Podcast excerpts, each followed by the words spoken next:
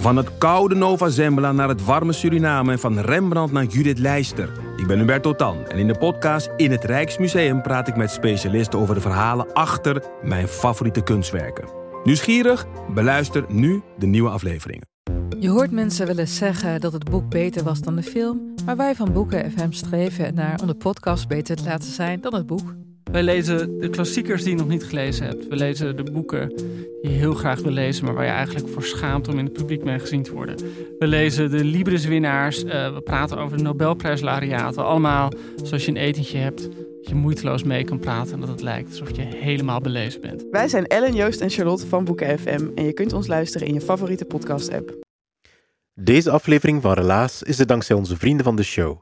Zij geven ons 2 euro of meer per maand zodat wij deze podcast gratis kunnen houden voor iedereen.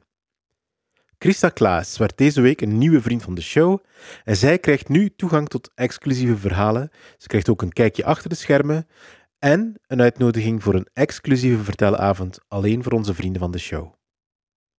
Dus, als jij dit verhaal vandaag gratis beluistert, weet dan dat iemand anders het aan jou cadeau heeft gedaan.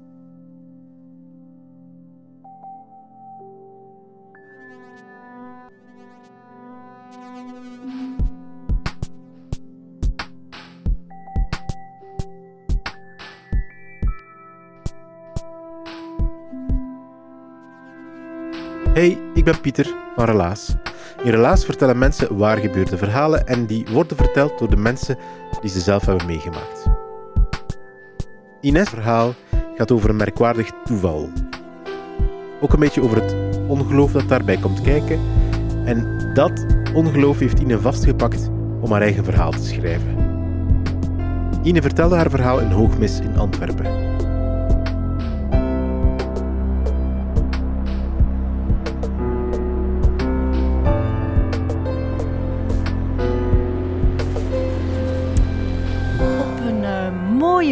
Zomerse dag, begin juli, had ik met een vriendin afgesproken om iets te gaan eten in de Hoplief. En Hoplief was een brasserie in Chicago waar mijn partner Bart en ik op dat moment woonden. En het toeval wil dat Bart diezelfde avond ook had afgesproken in Hoplief met een vriend. We vonden dat bijzonder toevallig, want wij kwamen eigenlijk alle twee niet zo dikwijls in die bar. Maar goed. Dus ik zit s'avonds uh, lekker iets te eten met mijn vriendin in de patio buiten. En op een bepaald moment zie ik door het raam een persoon langskomen die verdacht veel op Stefan leek. En die persoon ging binnen naar het toilet. En ik dacht, ja, dat kan Stefan niet zijn. Stefan was een studiegenoot van ons en we hadden die zeker al 15 jaar niet meer gezien. Wat zou die in Chicago doen op dat moment in die bar? Onmogelijk. Ik dacht, geweldige lookalike. Nu, wat speelde zich op dat moment binnen af in die bar? Bart zat aan het toog met zijn vriend een pintje te drinken. En die wordt op de schouder getikt. En die draait zich om en die ziet Stefan. Stefan was namelijk naar het toilet gegaan. Die had mij buiten zien zitten. En die dacht knal hetzelfde als ik. Goh, amai, die trekt op Inne. Maar ja, dat kan Inne niet zijn. Wat zou die hier in Chicago in deze bar doen? Onmogelijk. Maar toen die terug van het toilet kwam, toen zag die Bart aan het oog zitten. En toen had hij zoiets... Uh, Ine, Bart, wat bleek nu? Um, Chica, um, sorry, Stefan was vertegenwoordiger van Brouwerij Huigen. En één keer om de twee jaar kwam hij in die bar gedurende drie uur in Chicago. En toevallig waren wij ook alle twee in die bar op dat uur in Chicago. En het toppunt was ook nog dat Stefan blijkbaar, die 15 jaar daarvoor in Leuven woonde, en wij wonen ook in Leuven. Leuven telt 100.000 inwoners. Wij hadden die gedurende 15 jaar niet gezien. Chicago telt 4 miljoen inwoners. En lab, daar staan we, met ons drie. En ik weet nog dat wij een foto namen en dat ik toen tegen Stefan zei... Stefan, dit kan geen toeval zijn. Dit moet iets betekenen. Maar ik weet nu nog niet wat, maar ik heb wel het gevoel dat het met bier te maken heeft. Een maand later, in uh, augustus, zat ik op een matineevoorstelling van een musical. En ik kom terug buiten en het onweer was buiten losgebarsten. Compleet onaangekondigd. En ik bleek vijf of zes gemiste oproepen te hebben van Bart. Wat was er gebeurd? Bart was gaan fietsen met de koersfiets. Het was heel mooi weer. Maar ja, plots was dat onweer losgebarsten. Hij was snel terug naar huis beginnen fietsen. Iedereen van op het strand aan Lake Michigan wou natuurlijk voor de regen ontsnappen en liep richting de appartementsgebouwen om te gaan schuilen. Die lopen allemaal over dat fietspad. Bart is moeten uitwijken, gevallen met de fiets, had zich enorm veel zeer gedaan, is toch nog thuis geraakt, zeven kilometer meer naar het noorden, en had mij dus verschillende keren gebeld van kom zo snel mogelijk naar huis. Dus ik uiteraard zo snel mogelijk naar huis. Hij had zich ondertussen al wat verzorgd. Hij kon alles bewegen. Wij zijn optimisten ehm, van karakter, dus we dachten, komt in orde. Maar s'nachts helse pijnen. S ochtends zijn we toch naar spoed gegaan. Hij bleek zijn heup gebroken te hebben. Dus operatie, drie pinnen in de heup en op krukken lopen en revalideren. Nu hadden wij toevallig de week nadien een reis naar Alaska geboekt, een wandelvakantie. Ik kon uiteraard niet doorgaan. En ik dacht, ja, Bart zal zijn verlof wel intrekken en gewoon werken van thuis uit aan de pc. Maar nee, hij zei, weet je wat, we houden dat verlof die twee weken, plan maar iets. Ja, wat doe je met iemand die tien stappen op krukken kan zetten gedurende twee weken? Dus die eerste dag rijd ik met de auto naar een nationaal park in Indiana, net buiten Chicago. En uh, ik ga wandelen. Bart zet zich in een stoeltje neer, relaxt wat. En ik kom terug, het is middag en we willen iets gaan eten. Nu, we waren in het dorp Sawyer, Indiana. Telt misschien 100 inwoners. Uh, het heeft één hoofdstraat en daar waren twee plekken waar je iets kon gaan eten. De ene was uiteraard een fastfoodrestaurant. En het andere was iets wat we op dat moment niet kenden en dat bleek een brewpub te zijn. Dus wij stappen binnen, wij zien daar een schitterende brouwinstallatie staan en daarvoor een brasserie. Het was maandagmiddag, het zat daar boomvol. Iedereen was daar wat lekkers aan het eten. Van de man die uh, de vuilniskar werkt en tot de advocaat. Iedereen zat daar. Je kon de bieren vers van het vat drinken. Met de restmouten was, uh, waren pitabroodjes gemaakt met een lekker dipsausje. Het was super lekker. En op tafel stond een kaartje en daar stond op Rate us on Untapped. En op dat moment kenden wij Untapped niet. Het was 2015. Bart was al bierliefhebber en hobbybrouwer en die had zo een rood klein schriftje met spiraaltjes in waar eigenlijk zijn bierwaarnemingen in opschreef. Maar blijkbaar kon je op die app je bier inchecken hè, en raten en zo je notities bijhouden. En hij merkt dat er 77 craft breweries zijn in Chicago, dankzij die app. En wij hadden daar eigenlijk geen flauw benul van. Dus ik had het gevonden. Ik denk, weet je wat? We rijden van brouwerij naar brouwerij. Want als je maar tien stappen kan zetten met je krukken, kan je wel bier drinken natuurlijk. Hè? En uh, in de VS hadden ze toen ook zo heel erg leuk uh, flights, noemen ze dat, met vier proefglaasjes. Dus uh, Bart kon lekker overal bier drinken. Ik ben persoonlijk allergisch voor alcohol, dus ik kon perfect rijden.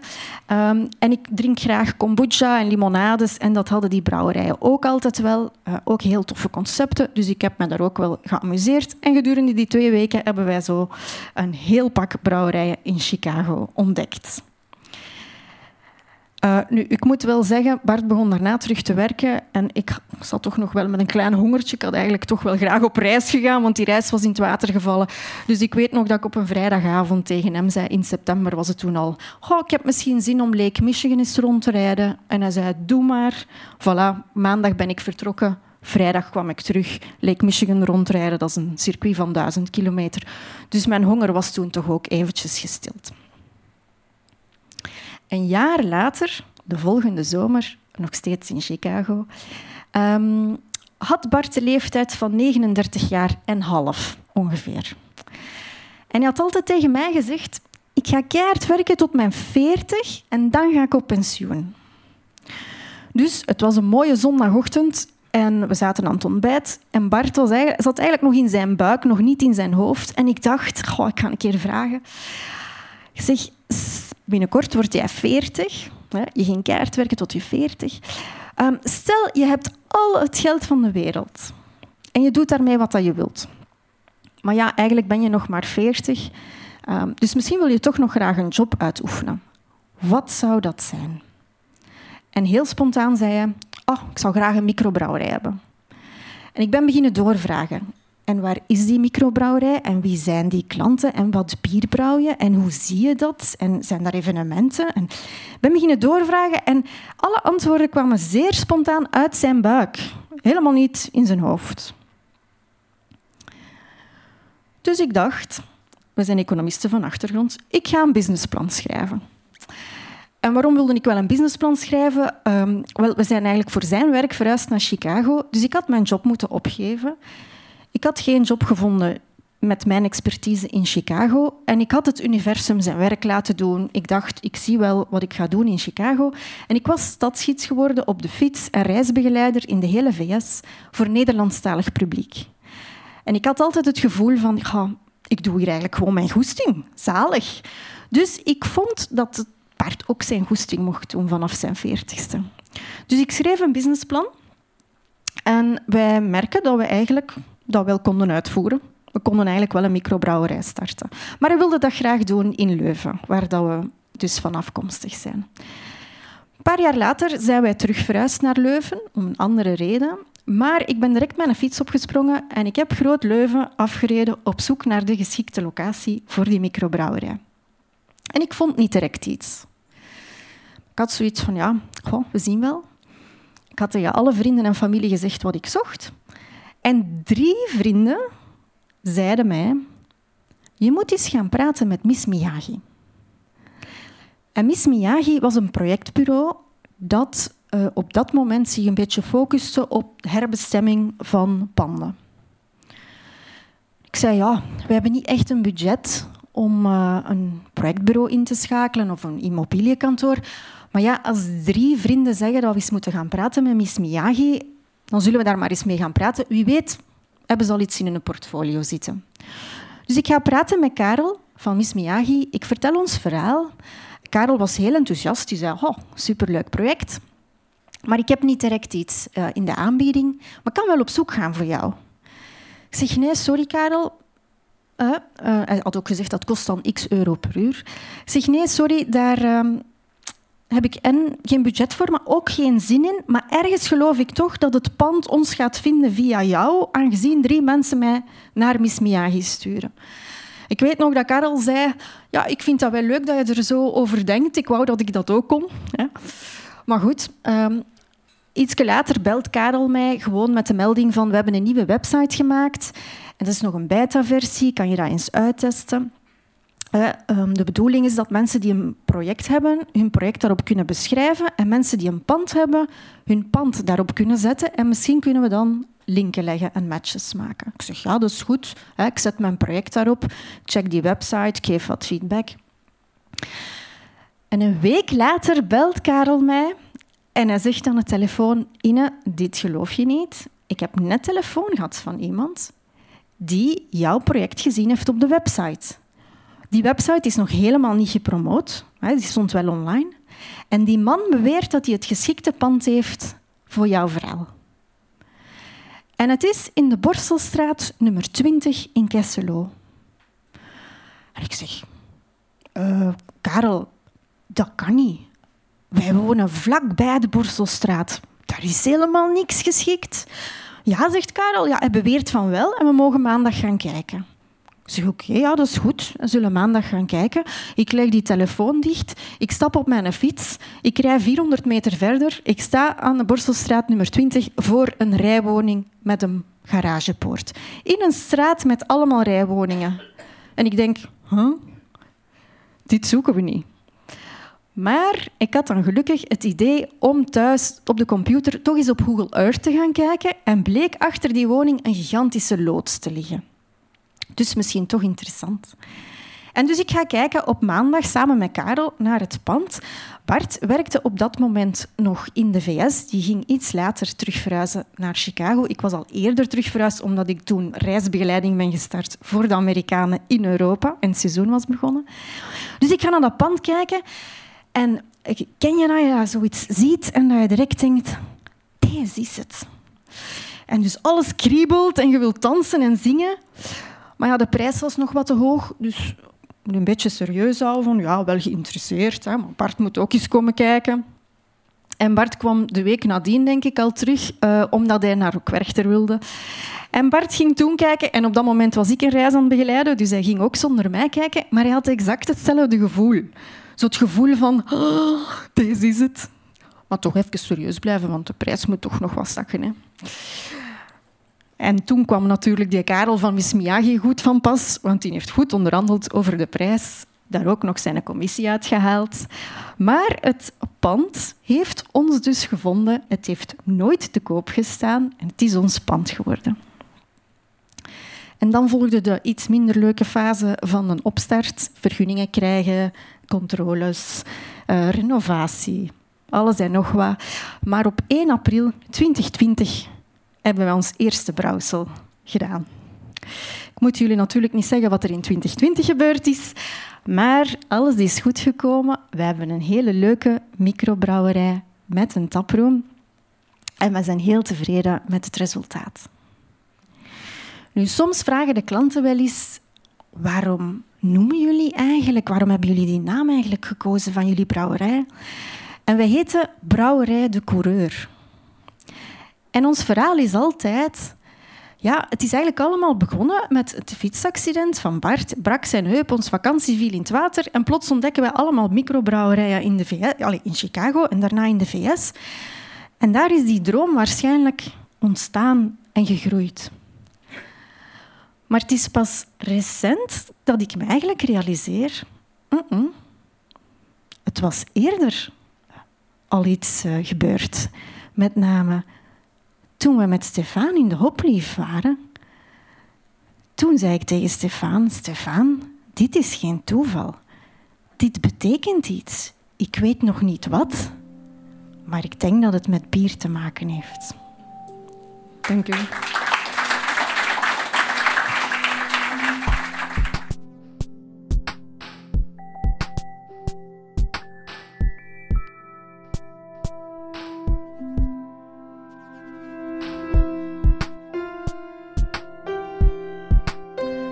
Dat was het relaas van Ine. Ze heeft het verteld in Hoogmis in Antwerpen. Het was in oktober van 2023. We gaan tegenwoordig vaker naar Hoogmis in Antwerpen. Het begint een beetje een vaste stek te worden van relaas. En we zijn echt blij hoe we uh, daar terecht kunnen, hoe we daar ontvangen worden. En hoe we relaas daar echt mooi een plaats willen, willen en kunnen geven zoals we het willen doen. Ik hoop dat jij er ook zo over denkt. Mocht je al eens op een relaasavond geweest zijn in Antwerpen, laat het ons gerust weten of jij ook zo voelt dat dit een leuke locatie is om naartoe te gaan. Relaas bestaat dankzij de steun van de afdeling cultuur van de stad Gent en dankzij onze vrienden van de show. En om nog een seizoen van Relaas te kunnen maken in 2024, dat komt er nu al heel snel aan, hebben wij eigenlijk nog extra steun nodig. Concreet zoeken wij nog 10 sponsors die Relaas in 2024 willen steunen en die we kunnen meenemen in al onze communicatie. Dat betekent onze flyers, onze banners, onze vertelavonden, maar ook in deze podcast. Dus als jij binnenkort reclame hoort in onze podcast, schrik niet. En meer nog, je kan er zelf met jouw bedrijf nog bij. Als je meer wil weten op onze website, daar is een knop Steun ons. Als je die aanklikt, dan kom je alles te weten over hoe je sponsor van Relaas kan worden. Wij bedanken jou nu al op voorhand.